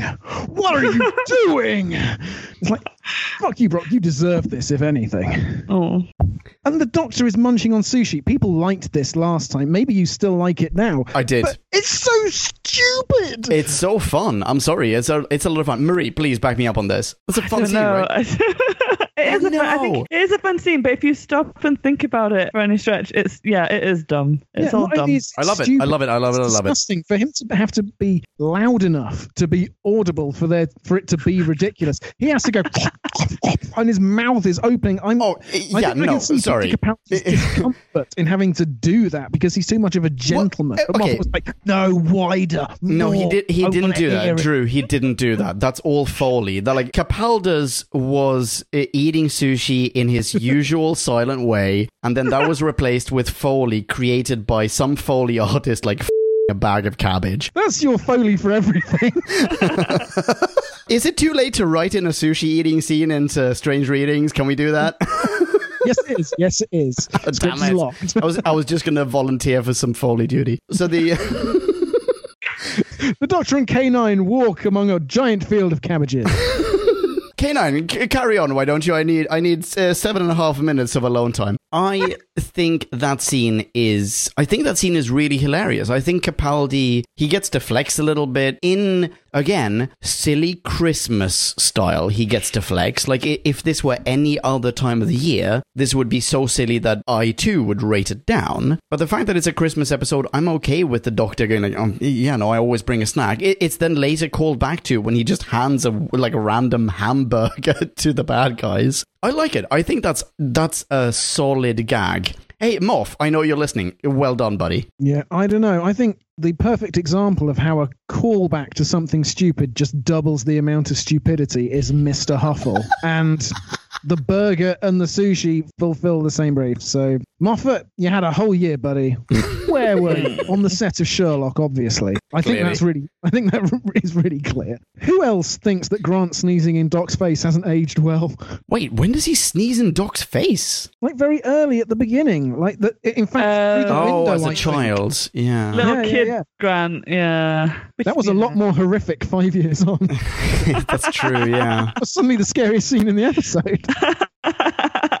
Young Hmm. Grant, by the way, Yeah. was played by Logan Hoffman. Ooh, that's a name. That's a freaking excellent name. Why is that dude not a celebrity? Because he has no other acting credits, and frankly, giving him one for this is generous. But this was his only role. Oh, don't be mean, Drew. Marie, I'm 100% on board. Name alone, this dude should be like running the red carpet. Absolutely. Logan Hoffman. Logan, I hope you're. I can't even say Logan with a straight face. That's just too cool. Logan, seriously, I'm not kidding, buddy. If you're listening, I mean, star in the making. Get back into showbiz. Well, he's that young that he he's probably still in school. He still could. I mean, I shouldn't uh, write off his acting career before it's even started necessarily. That's true, he's yeah. also young enough to have been named after Hugh Jackman playing Wolverine slash Logan. Holy That's moly! Wait, what? While we're on the subject of the cast, yeah. uh, Dr. Sim was played by Aleksandar Jovanovic. You wondered where he was from last time. He was born in Rottweil, Germany. He is a literal Rottweiler. Oh, nice. Cool. That is pretty Roy, rad. Have you, seen, have you seen him on German TV? Because he's been in tons of German TV. I mean, Uh, we've only really watched uh, the German version of Bake Off, so no. Oh, what was it called again? We were talking about this the other night. What was it called again? Das große Backen. Oh, that's große Backen. Yeah, yeah. Mm, really good show. Hey, German listeners, what's up with your Das Große Backen? Seriously, I Google imaged it. This guy's presenting. Everyone's too scared to do anything else apart from what he wants. Yeah, this dude was like mega badass. Yeah, he, was cool. he was. He d- genuinely was. Holy smokes. There are a couple of times in this episode that it calls itself cheap. Logan, sorry, Grant, well, Logan Hoffman playing young Grant calls Capaldi's Heath Robinson contraption on the roof cheap. And then when they're in the spaceship that is being held with the cycling nuclear units, Matt Lucas as Nardole says, This is rubbish, isn't it? It's strange. This episode does hate itself a bit. I've just thought of a third bit, which is when Capaldi makes some sort of comment to the effect of the Earth has the same plan it always does, me. And Matt Smith go, uh, Matt Smith, fuck's sake, names. Matt Lucas goes, hey, and, and Capaldi goes, don't do that. And then it's like, oh, this is just sad and abusive. No, I liked it. Deflationary. I liked it. Oh. Yeah, What I do you think, Marie? Marie, please, come on, come on. Hey, hey, hey. Oh, It's so good on my side. Come on. Please. I don't know. I just like Nardole. Nardole's the only good thing in it, so I don't want him to be So exactly, the Doctor is Shut putting him down. exactly. Don't don't shut Nardole up. Yeah, but I mean, even in the last Christmas episode, the Doctor was super anti-Christmas and super, you know, curmudgeon, and we thought it was fun. It's not anti-Christmas because there's no Christmas in this episode. No, that's true. Yeah, so he just has to be anti. Yeah, yeah. Why did he bring Nardole back if he hates him so much? because Noddle is You can excellent find and it- Matt Lucas is a legend. Yeah, but you could find a companion anywhere. Like, why does he? He can't have rebuilt him to keep him around if and then be annoyed by him. He didn't. He just doesn't have to keep him around. Like, he should find some humor in him and be be enchanted by him. Yeah, that's true. Yeah, No, I, ju- that I is just, true. What I really object to is Capaldi can have his line, and Matt Lucas can go hey hey, and then move on to the next cool thing and have another cool thing, rather than be Yeah. Like, yeah, well, don't. We're not drawing attention to the fact that we're trying to be cool. We know we're probably not. So, oh, and then in the course of this explanation, we've proved that we're not. And no, just just be fun. Oh, I, don't- I don't know, man. Eh, okay, I, I think Matt Lucas is an absolute legend. Like, a, as a person, he's a total legend. As Nardole, he is incredibly charming, and I, I love him as Nardole. I, I like the character, the companion that is Nardole. I think he's fantastic. I don't have any problem with Nardole in that scene. Like Marie, I have a problem with Capaldi's treatment of Nardole. I think Yeah. that goes down to Capaldi being Grinch-like for this Christmas episode. Like Capaldi's, I think it, I think it might be fair to say that for all of his Christmas specials, Capaldi's character arc is he starts off as Grinch, he ends up as like the the boy who loves Santa more than anything. Or who loves Christmas more than anything, and it, this is kind of no different. Like he, he's super curmudgeon. He's he's against Nod, not whatever. You know, he starts off curmudgeon. He ends up uh, shit. I'm shooting myself in the foot. Also curmudgeon. Okay, doesn't matter. Doesn't matter. Yeah, it okay, it doesn't doesn't matter. for this episode because on the roof with Grant, he's very patient with Grant and quite personable and quite friendly. Yeah, yeah, true. Yeah, he has a backwards arc this time round. Best arcs. Mm-mm. Arcing backwards. Good stuff. We talked about this a bit earlier about Grant's ill defined powers. He can hear at a superhuman frequency. Capaldi is talking to him with the sonic stuffed into the console of the ship. It's plummeting towards Earth. He's the only human on this planet who can hear this. Yeah. I watched this episode again, which I did not want to do, but I did. just to see. You're a hero. had- You're a hero. if this had been set up, I am the true superhero of this entire project. I wanted to see if that had been set up in any way. Like, could he hear the baby crying across town? No, he's got the baby monitor. That's how he hears it. It- You're it is right. never. It is never established that this is one of his powers, and yet it's crucial to the resolution. Absolutely crucial. Why does he carry the baby monitor around? Shouldn't he be able to distinguish that particular baby's voice. Because I think they they make a point of it so that he can be all heroic at the end, and that's why you know he catches the bomb with one hand because he can't drop the baby monitor. But then he does, by Um, the so that's the payoff. oh, Yeah. he? Doesn't seem like it's worth it. It would have been a lot cooler if he could have just heard a baby from across the city. I mean, it's still very efficient. I mean, I didn't notice until, I mean, I didn't realize at all whilst watching this. Yeah, but, but my point is that if your superhero just has another power in reserve, there's no peril in any scene. You can just power X superhero that whole thing. well, this is what we said Maybe. about the rooftop. He could have easily got out of the rooftop scenario with all of the skills we've already seen him use. yeah, yeah. So I, I'm, ju- yeah. I'm just sort of reiterating that at no point did I actually feel A, that I cared about these characters, and B, if I had cared for them, that I would in any way imagine they were close to annihilation. yeah, I think that's fair. The gemstone is a portable DNA bonded TARDIS. It will just do whatever the writer wants. Yeah. Still kind of charming, right? Leon, I think you had a point. You're so positive, Leon. I, I did try.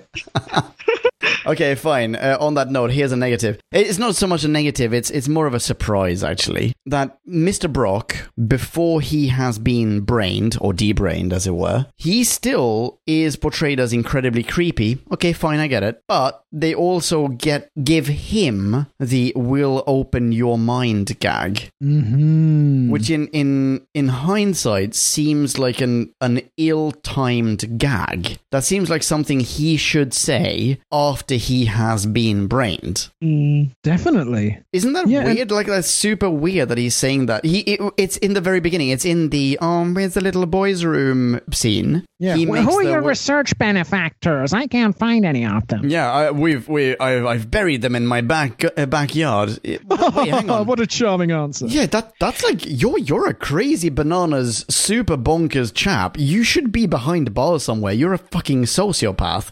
But then on top of which, he makes like he's punning in theme with something that hasn't thematically caught up with him yet. Um, he does have a room full of brains in jars. But he Oh, doesn't know is what they're for. He doesn't have the clearance to know what they're for. It's all an elaborate misdirect, which amounts to hey, you think the black guy is going to be the villain? Guess what? It's the Eastern European. We're pretty evolved here at Doctor Who.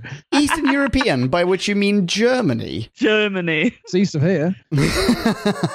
it's in Europe, which is not here. Hang on, hang on. Let, let me look up whether Rottweil was in the former DDR or not. Alright, Go for it.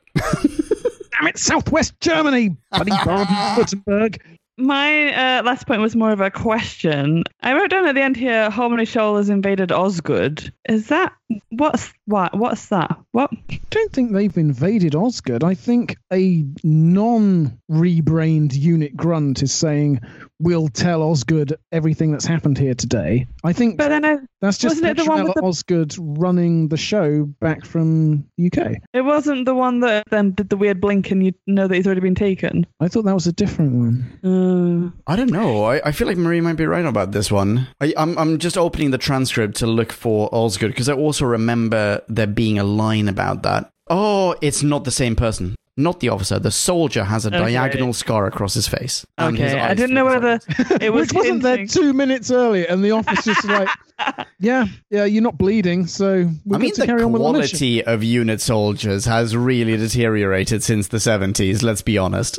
It's just that you didn't have a scar across your face a minute ago when I last saw you. and yeah, the entire Benton time would that not I've let you. that shit slide. Benton would have seen a scar and gone, okay, everything's fine. Why don't you stay here, quote, soldier? And then he would have turned around, t- talked to Yates or someone else and gone like, okay, seriously? Like, call the brig because th- there's something really shifty about this dude. Boom, done. Benton to the rescue. Benton, I love you. You're the best. Yeah, call the brig. We're moving this brigand to the brig. exactly. Okay, I have to point out the opening comic book panels that begin this episode. Ah, yes. Because, as I say, I watched Kick Ass, and one of the best bits I found about Kick Ass was when they brought Big Daddy and Hit Girl's backstory in comic book form to three dimensional life. I've seen that done very, very badly, and there it was really good. You mean in like Ang Lee's Hulk? Oh, I haven't seen Ang Lee's Hulk. oh, really? I mean, th- i- it's it's a film. you don't. Okay, so clearly the technique is out there and has been used in the past. But this one begins with your just standard comic book double page spread. The font is Comic Sans. The Yeah. the artistry. Either this isn't the best artist available or it's not their best work. It's I wouldn't. Dude, it's Comic Sans. comic. Could it be any more relevant? Could it be any more comicky? really? That's fine. I didn't mind the comic book cell thing, like where they're cutting. I thought that was quite nice, to be honest. But there was one thing about it that pissed me off, and that's that they added a drop shadow effect to those various layers. So there's hmm. there's one scene, or there's one view where you have one scene taking up roughly half the screen, and the other half is divided vertically in two. But there's it's like the the one that takes up half the screen is casting a shadow onto those two, and it makes no sense because when you're Oh. looking at a comic book, you open it. It's not like there are different depths or heights to your eyes, and one cell is casting a shadow onto the other. So why add a shadow effect? Oh, it really, yeah, that annoys me. Thanks, Drew. Thanks, Drew. Yeah, I, I mean, I up until now, I've loved this episode. Now it's like a two point seven. I'm kidding. That's not what I'm giving it. It might be. Who knows? My last point is that Marie had a theory back in 2016 that this was in some way a satire on the oversaturation of hackneyed basic superhero storylines. Marie, would you care to tell us your viewpoint on that now? I think what it was that was I was oversaturated with comic book, uh, and I wanted it to be a satire. And yeah, I listened to the to our review back again, and Nick's point that there's already a lot of crossover between Doctor Who fans and comic book fans, and or superhero film fans made so much sense. And I was just like, they're not gonna rip into superhero films because that's what their audience likes. So it must not be the negative thing that I wanted it to be. And I think I projected onto it because I wanted it to be cleverer than it was. And I don't think it is that. I think it's just they're trying to do a nice homage to it. But uh, yeah, not being a massive fan of superhero stuff myself, I didn't love it. Nick is a fan of superhero stuff and didn't love it, so I don't know who it was. Yeah. Uh, Th- This is one of those for. classic lose lose situations. Yeah. Yeah, but even as an homage, there's weird little wry elements to it. Like Moffat can't help being Moffat-y. It's not a flat out love letter, no. or it would be better, wouldn't it? But I think I think that was my logic was that it's so bad it has to be intentional. They can't have tried to make a good superhero episode and come up with this. I wanted it to be intentional, oh, and so I Oh, was you guys are looking for. hate me when we get to Mindy's. oh no, I'm so sorry. Sorry, Marie, go for it. I didn't mean to talk over you. No, no, that was basically and it. yet you did. Yeah, you had to. Yeah, I, I'm sorry. I, I mean, eh, your extremist views prompted me. I apologize. But what do you think, Drew? Well, uh, like you, I, I think this can't be a satire because we've seen Watchmen, or Leon and I have seen Watchmen. That there are plenty of angles to take down the two dimensional nature of comic book stories, but this embraces that. This is like the the ridiculous lack of recognition between the two leads and the why can't they just get on with it nature of it. That that that is where Moffat is most enjoying himself, just stringing it out. So yeah, it is sort of wholehearted, but it's it's the most annoying bits that he makes the foundation of his homage. It's so strange. That's so true. I'm going to save my response to that until we get to mini times, but I do have one more point as well. It's more of an observation than a talking point. There's one scene where he very clearly, like, he's about to pull his shirt off, and he's very clearly, or like before he pulls his shirt off, he's very clearly wearing the suit underneath. That's fine. Like, i guess every superhero film that has the pulling one's shirt off scene has the same problem because, like, yeah, how are you going to fit a bulky plastic suit underneath your regular shirt, which otherwise is form fit? Like, that's not going to work. But does this not just contribute to a, uh, contribute to a a vestibule full of buttons and?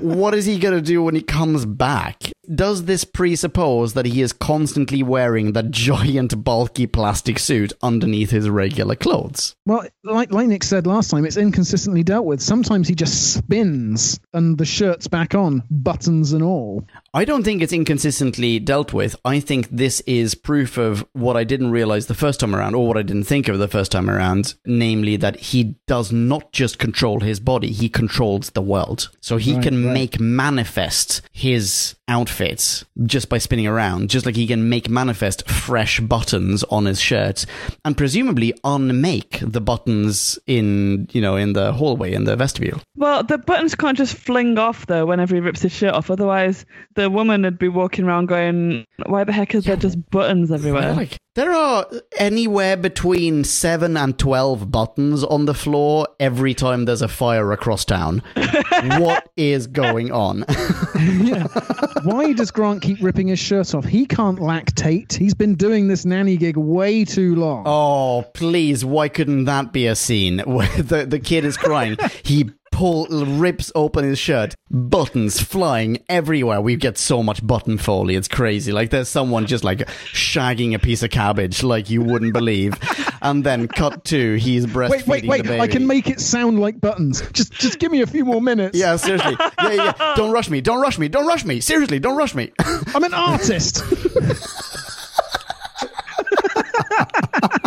Cut to. I mean, and this is like a shot from behind because obviously this is. I guess this is like PG thirteen. It's TV, Doctor Who, whatever. But like, so it's a shot from behind. We don't get to see actual nipple, but he's clearly breastfeeding the kid, and uh, that's it. Because the diamond or the gem, whatever the thing, the what's it called, the uh, red thing from an old man's of Love and butthole. Wishes, the Hazandra. the Hazandra, yeah, it, it, it allows him to fantasize himself into lactation. Perfect. Fuck, Moff, are you listening to this?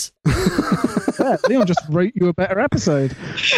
we salvaged it. We salvaged. I mean, it, it took a while. It, it it took five years, but you'll be pleased to know we got there in the end. Bravo, sir, bravo. Uh, any other points, or how about we give this a speedy rating and then jump into listener miniland? The second one. Let's. That's what you sound like, Marie. you sound weird. And now it is time to rate this. Did we love or hate this? Bing bong, bing bong, hey la la la la la. la. Ratings. This is the McCartney 3 of New Who. You wait ages for it. It's got a great title. But before halfway, you're dying for it to end while it chugs along interminably. And ultimately, it's a pet project you wish had never seen the light of day. My argument is if it would be better for for the show, for an episode not to have existed, it should get a 0.0, regardless of how much I like the show the rest of the time. Oh Awful 55, for instance, created such a negative buzz that I think it genuinely damaged the brand. Suddenly, Doctor Who was trending, but for the wrong reasons. This didn't quite go that far, but after a year without any Who, it wasn't worth putting this Mysterio out into the world. Bin it. Let 2016 be the year of the gas leak, because this is poison gas. Apart from when Nardole went all Byzantine, he was worse in this special than in last year's, or he was treated worse. Moffat should have seen how great he was as a Byzantine emperor and lead into that heavily. And everyone else is just too Moffat-y. They all have the same way of talking, the pseudo-logical leap powers of deduction, a form of reverse engineering cleverness that allows them to just declaim conclusions. But they don't always make sense, which is incalculably frustrating. Also, Lucy Fletcher, he's the president of your planet, but you overlook that. How good a reporter are you feeling right now? when when it's most glaring to me is when Grant does it, talking to Capaldi about everyone being jealous of themselves, because this turn of his is so incongruous with the rest of his character in that he doesn't have one. But because this line is a Moffatism, it just gets a pass. Ho hum. However, this does have some nice moments and a few amusing lines, even though many of them are cribbed from pre existing media. So maybe it just barely merits not being wiped. Although, who wouldn't trade this for recovering Marco Polo or the power of the Daleks? And for every good line, like in terms you'll understand, sorry, there aren't any, which Capaldi delivers perfectly, so well, very jealous. There are two bad ones about I had a change of mind, or we're here to open your minds. If you go looking for shit in this episode, it's everywhere. Underneath the Harmony Shoal sign next to the cleaner's closet, there's a feature where some streaming bubbles are backlit, rising against a blue background. Woo, that's pretty advanced. It's nothing. It's visual filler, like this episode. This is supposed to be an amazing research institute. How crap is the Japanese security guard who knows they're not supposed to be there and then just continues on his way while they have at it with the computer screen because there's a Bulbasaur oh downstairs or My something? goodness. All right. All right. Yeah, carry on. fuck's sake. It looks cheap. It's all set at night because it is cheap. New York, once again, has a population of 50. If you divide 5.0 by 50, you get my rating 0.1. What? wait, wait, what? Z- did you say 0.1? You can't say you didn't see coming. Oh my goodness. What? Look back over the last 100 minutes and tell me I wasn't clear from the beginning. You have just. Oh wow! I, I didn't. I mean, I, I I'm here like tapping my Geiger counter and holding it up to my ear to go like, is this still working? Like, what? That's incredible! Wow. All right, but Drew, I mean, seriously, like, did you like it or did you not like it? I'm too shy to say. Marie, do you want to go next? Uh, no. End of episode. Follow that. Okay, fine. So, I, I I started off this soiree by saying I like this a lot more the second time around than I appear to have done the first time we reviewed this. It seems to me eh, okay. I'll approach this from separate angles, but from one of said angles, it seems to be to be a harmless, playful Christmas special caliber kind of entertainment. And you know, I even really enjoyed off-brand Potato Head. Like I said, there was more appeal, to, no pun intended, to that scene than I was able to perceive the first time around. However, Oh, here we go. Here we wow, yeah, Drew just got visibly aroused. However, the the Fletcher and Grant relationship sh- seems woefully unthought through to me, even for a Christmas special, which doesn't need to take into account mm, character dynamics and character depth. Grant himself is just an insipid cockhold whose chastity dick sleeved himself into a charisma void. Don't like him one bit. The story makes fairly little sense. It's not Christmassy at all, and it was set in a place that we all know it wasn't shot in. And on top of that, the bad guy plot is serious enough to be a mid year ep, but it is silly enough to be a Christmas special, but it is not fun enough to be a Christmas special, and it is not tense enough to be a mid year ep. So I don't know what I can say. Like, at the same time, I can't fault it, and I hate its guts. Here's the thing. I think this episode can eat a butthole, and not in the way that I assume most of us favor, but at the same time, I also have to admit, I found it enjoyable and entertaining. I didn't hate watching this episode. I found myself smiling on a number of occasions. I had a good time watching this. I, it's nonsense. It shouldn't appeal to me, but I feel like I could happily put this on in the other room while I'm in this room doing the dishes or indulging in something more interesting. And with that in mind, I'm going to have to give this a. I know I said I liked this more this time around than the first time. I'm going to give this a slightly lower rating anyway than I did the first time around. But it is nowhere near the, quite frankly, redonkulous 0.1 that Drew has just awarded this episode. I'm giving this a 2.2. You've got an absurdly huge heart, dude. Thank you, thank you. I, I, I've got a GP appointment about it. Marie, do you want to be the voice of reason here? I'll see what I can do. Um, I had, the, well, I was going to say the opposite reaction to Leon, but I think Leon didn't like it as much this time as last time. I think that's just a lie because you, the, ra- the ratings speak for themselves, Leon. But yeah, I, I think I gave it a lot of leeway last time for being a Christmas episode and then watched it again this year, n- not at Christmas, and realized that it is not a Christmas episode. There's nothing remotely Christmassy about it. So all of the, you're right, it's completely full of nonsense and silliness and things that we kind of normally let slide. but seeing it out of that context, I hate nonsense and silliness, and this is not the episode for me. so, um, but there are some good, there are some good points. So I like the monsters. I think they're really cool. I think they're visually great. I think the plan to take over the world is a lot more sophisticated than some other monsters that we see. So I'm on board with that. I do think the poor little Grant in the beginning scene, I do really hate because he's a terrible, terrible child actor. But the, yeah, you hear that, Grant? You hear that, Justin or whatever your name is? stay in Logan school. Logan. Hoffman. You hear that, Logan? Oh, and I remembered how cool he is now. I do. All right, Logan, you can have a Taking him point, Logan. task. But I think the concept of swallowing a gem and suddenly you can be a superhero, it's just that's the thing that's Christmassy and that appeals to children. And it's like every kid's fantasy. Like, what do you get for Christmas? I can fly. I can, you know, Touch the sky. but uh, that's really sweet. I think that's really sweet. And Nardole is fantastic. He saved it for me. I think all of my favorite moments had Nardole in them in some form or another. On my negative column, I wrote down while Drew was talking, I did not watch this episode again, unlike Drew, because I thought about it. because we, we tried to record this earlier in the week and um, technical issues meant that we had to come back. So I thought, oh, I should really watch this again so it's fresh in my mind. And I just couldn't bring myself to do it. It's like, it's an hour of my life. like, I just don't want to. Um, and usually, like you say, Leon, normally I can have something on the background and be doing something else and blah, blah, blah. And it's Doctor Who, and I will always want to watch it. I did not want to watch this one again. There's very little Doctor in it, which I think is a problem, especially after a year of not having him. Super good point. Um, it's ridiculously cheesy, and the romance between the two main leads is just completely like I didn't buy it in the slightest, and that really bothered me. And that I think Drew made the point that that is the kind of central thing that is fleshed out the most, and we spend the most time on, and it really bugged me. so spend more time with the cool aliens or with Nardole. Like let's see Nardole being an emperor somewhere. That would be more fun. My next note is not enough Nardole, so we've covered that. In theme, keeping. Well done. Consistent.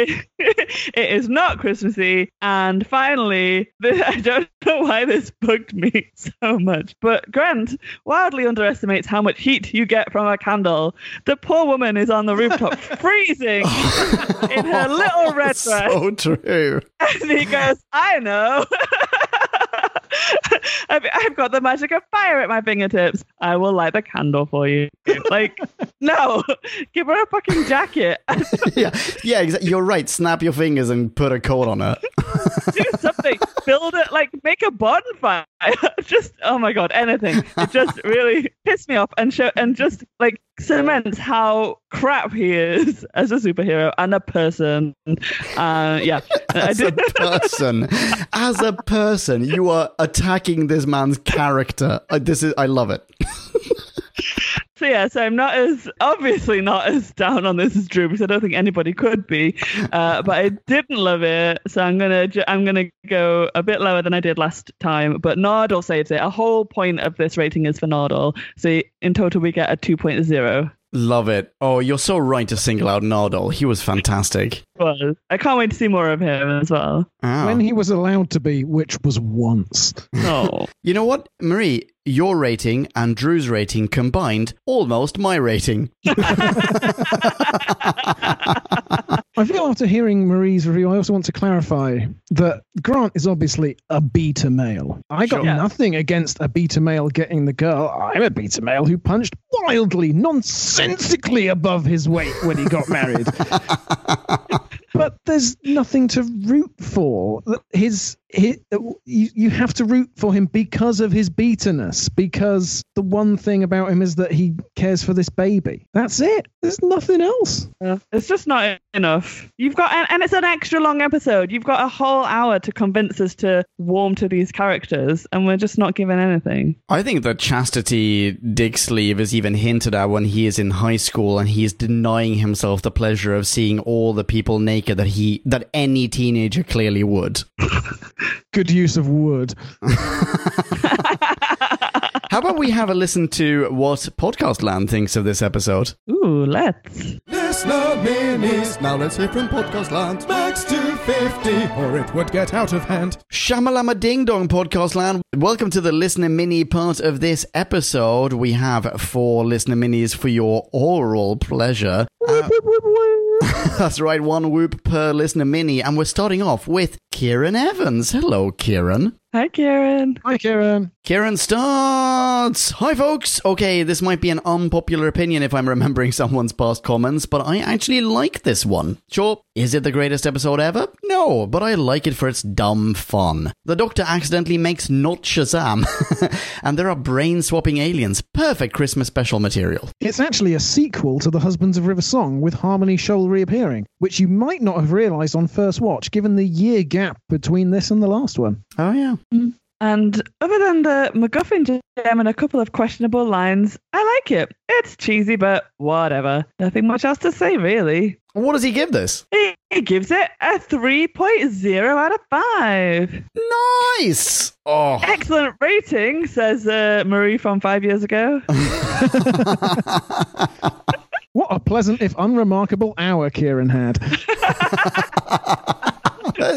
I love it. I think this is good stuff. Uh, Kieran, thank you very much for sending that in. People who are not Kieran, I'm assuming that you're you're now inclined to high five him online. You can do so at KJ Evans. What, Drew? Two. Correct. Thanks, Kieran. Can I just say? Can I just say? Kieran started rating not very long ago, and already he's sending them in every week. He is a solid reviewer. Kieran He's is a- launched himself into the top tier. Yeah, Absolute a legend, Kieran. million percent. Kieran is right. He's surfing the listener mini stratosphere. He is a freaking legendary badass. Oh, wow. Speaking of, whose turn is it but the awesome Alfie? Hello, Alfie. Hi, awesome Alfie. Hi, Alfie. Alfie begins and ends. Oh, good. We waited so long for this. Uh... right, I have nothing much to say about this other than that it's pretty bad. 1.9 out of 5 from Gunhead Alien Awesome Alfie. So so far that's 2 for 2 listeners being like I can't think of much to say. Nice one, Alfie. Thanks for writing in anyway, Alfie. All right, next up, we have Michael French. Hello, Michael. Bonsoir, Marc Michel. Bonsoir, indeed. Wait, this is what made him leave last time. Michael, I'm so sorry. Please stay. Oh, Yes, of course. True. Michael begins. This whole episode comes off as Baby's first superhero script. I feel their intention was to come off as c- classic comic book, but instead it's just the most cliche tropes from every superhero story. Not to mention the weird comic book panel editing in some of the scenes, which, as we know from Ang Lee's Hulk, Whoa! doesn't. I saw that as I oh, copy pasted this into our episode Google Doc. I was like, holy smokes, here's my friend who agrees with me. My whole point was that in Kick Ass it did work.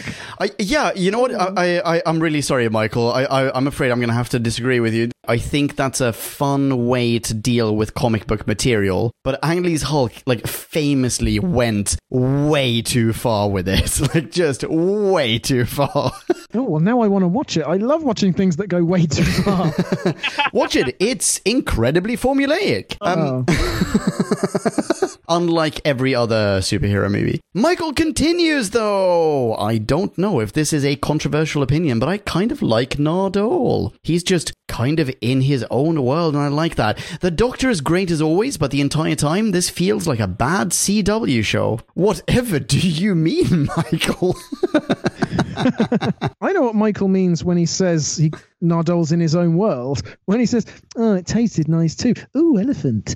I, I liked. yeah, me too. Michael is an unabashed fan of superhero media, but Doctor Who shouldn't be chasing trends or making Pokemon Go references. It should always try and feel timeless, which is why Michael is giving this episode 2.2 gemstones mistaken as medicine out of 5. No. Leon, what do you think of that rate? I did I mention here's my friend who agrees with me before? Uh, solid rating, Michael. Holy smokes! Excellent mini, excellent rating.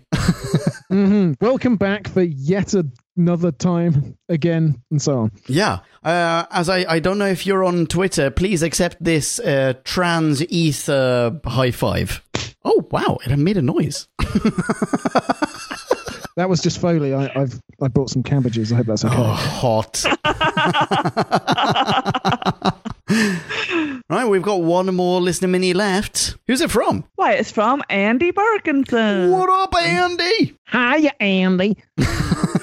And Andy begins. Hi, gang. Another week, another Christmas special. Except this one is a shameless love letter to comic book superheroes, more specifically Superman, from Steven Moffat. Quite why they chose to focus on the Clark Lois aspect is a bit wasteful and only seems to be there for comic relief. There are some great performances from Capaldi, Matt Lucas gets to stretch his comedy muscles, and Charity Wakefield is very good as Lucy. Hmm. Andy then uh, has provided a list of likes and a list of beefs. First off, the likes. First like, uh, please welcome to the stage the Who Back When performers in the roles of Lucy and Grant, respectively.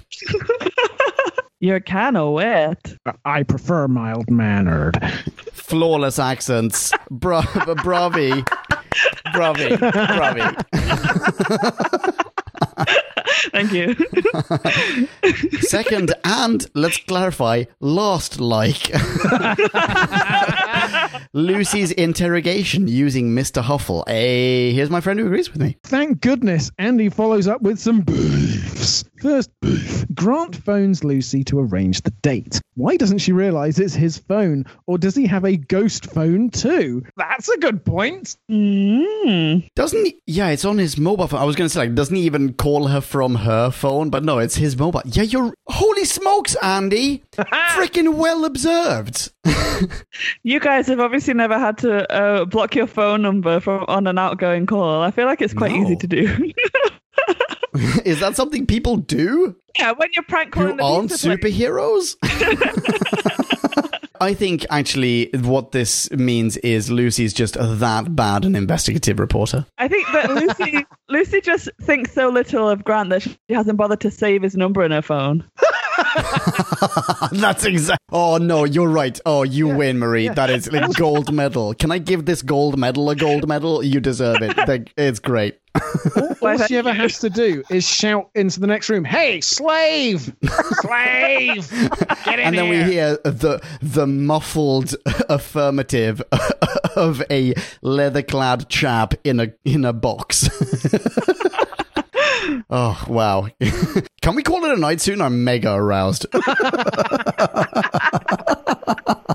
right, there is still one left. The whole split heads plan. Come to Earth, build a super strong building, trick the humans into thinking there's an alien invasion, hoping that all world leaders come and seek shelter in their strong building and insert their brains into said world leaders. Who came up with this plan? The classic era master. That's a super good observation because I had massive Auton vibes from that plan because there's a similar thing in one of the, I want to say one of the Pertwee serials with the Autons. I can't remember which one it is. It's not, uh, which one is it? Uh, It's Auton time to Invasion, meet the. Autons. It's probably the Auton Invasion, where they have like a sort of a Madame Tussauds, but but it's with with plastic mannequins, and they're all just like military leaders and political leaders as opposed to celebrities. And saying, "Oh, I wonder what your plan is, alien plastic creatures." Yeah. Anyway, uh, yeah, totally see wh- uh, where where you're coming from, Andy. Please tell me there was a plastic brigadier in amongst those military leaders. Uh, there was not, but there was a Oh. chap, as I recall, with a really sinister-looking mustache.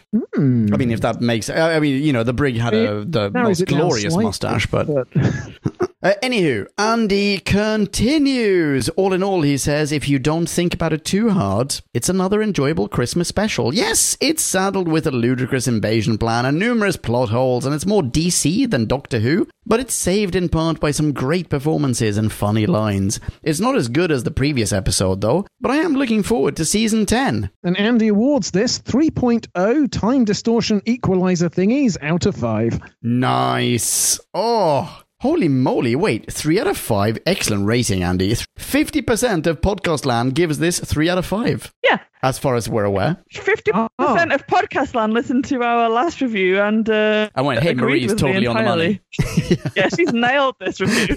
yeah. Yeah, yeah, yeah. That is a solid mini, as always, Andy. Uh, thank you very much for sending that in. People who are not Andy, you know what to do. Please do high five Andy online. Where can he be found, Marie? Why at Caffrey seventy one, of course. That's 71. The what, Drew? Caffrey's. Still funny. Now, ordinarily, that would be the end of our listener mini section, but I have received another review of this episode. Oh, No way. tell us more, Drew. it's from someone else who was a party, a witness to that terrible story on that fateful day, Christmas Day 2016. It's from my very own sister. Oh, well bookended, No way. Drew. Well bookended. Yeah. Lizzie Stanley, and she rates this as follows. I remember being incredibly confused at the time, and I found it incredibly boring. Of course, they've made the token black man look like the evil one, and then the Eastern European guy is the true baddie. Hey, it's that Eastern European thing again. We Stanleys are very confused with our geography. Lizzie liked the puberty jokes on so many different levels. She still wonders why Matt Lucas is here, but it's a bit like Bake Off. He just seems lost throughout his life.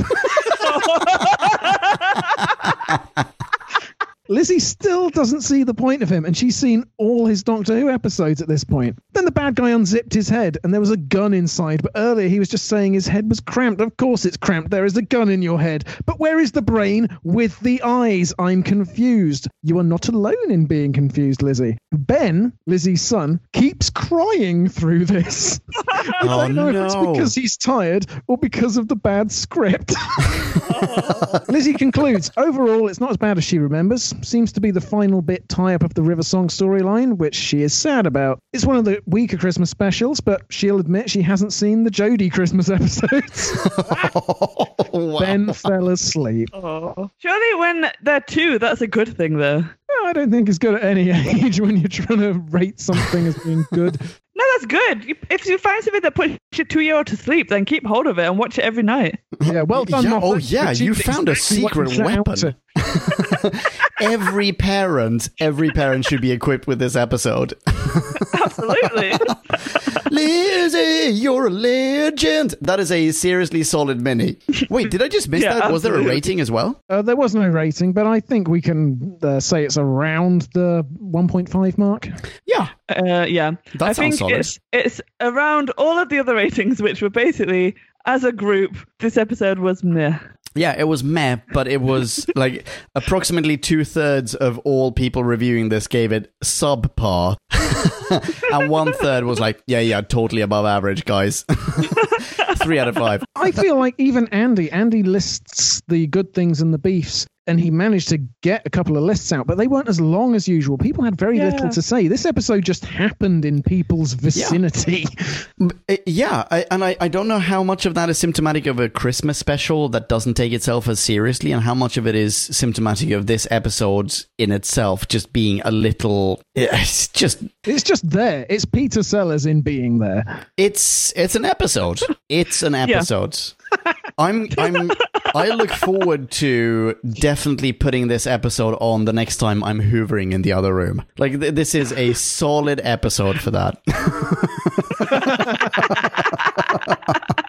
Thank you, everyone who sent in, or, or even via nepotism, provided a, a listener mini for this episode. Really, really good stuff. Thank you, everyone. What have we got coming up next? Well, good question, me. Thanks, me. Next up, we have a Classic Who episode. Anyone want to guess how that's pronounced? I mean, it looks like kinda. Uh huh. What's But it take? might be Kinder. Yeah, I know that one of you guys is right. I know that Jim and I probably won't pronounce it like that, though. Yeah, There look could be a to that one. Klingon sort of take on it. It could be Kinder. I bet it is. Yeah, put in a put like a random apostrophe in there.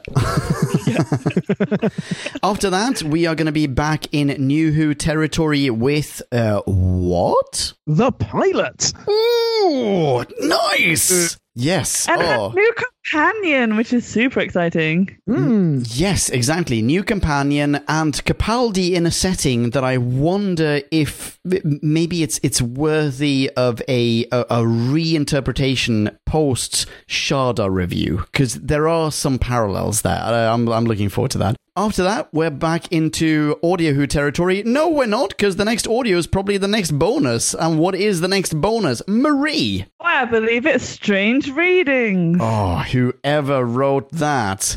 Oh, wow. Can I can I just clarify? Strange Readings, part one of five. That's right. Yes, that's right. Yeah, so look forward to that at some point in the hopefully not too distant future. But in the meantime, you know what you can do? You can high five us online. Reach out, I- I- stretch your tentacles across the ether, and uh, tap us on the shoulder. Marie, can you be found online in some capacity? Uh, yeah, you can find me on Instagram at Ham Mash and Jelly. Well, those are three of my favorite things. Hmm, on the gram. What about you, Drew? You can tweet me at Drew back when, and I'll say hello right back. All right, I'm going to do that right after this recording. No, uh, right after this episode drops, I'm doing that. Um, Yeah, me too. I'm going to create a Twitter account just so I can hello to you. And you can say hello to me as well. High five me online. I will high five you right back. I can be found at Ponken. You know how to spell Hey. that if you don't? Guess. They don't have to guess because it's Christmas, and at Christmas we sing. Whoa. Oh, oh I'm flattered. P-R-N-K-N Punkin. Beautiful. Beautiful. So, thank you very much, Podcast Land. You've been an absolutely lovely audience. Until the next time, rock on, be right next into each other, and ciao ciao. Bye bye. Toodles! Kablamo! Did you enjoy the show? Then please do what the cosmos compels you to and spread the gospel of who back when. Tell your friends. I've got no friends. No problemo, tell some strangers. Hey! Like us on Facebook. That's facebook.com slash who back when. All in one word. Are you into Twitter? Awesome! High five us online and we'll high five you right back. You guessed it, we're at who back when, all in one word. Check us out on Instagram for behind the scenes photos and other Whovian goodness. Watch our videos or even listen to our podcast on YouTube. That's whobackwhen.com slash YouTube. Vote us up on Reddit, listen to us on Stitcher, and head on over to our website, whobackwhen.com, where you can submit a review of your own, browse the article archives, and peruse our visual index of aliens, monsters, and more, which increases in kablamos with every episode. And lastly, give us a rating and review on iTunes. It helps our show get noticed and earns you lots of karma points. That's it, rock on and be rad and excellent to each other. Catch your earballs in our next Who review or bonus episode. Until then, Ciao. Who back when?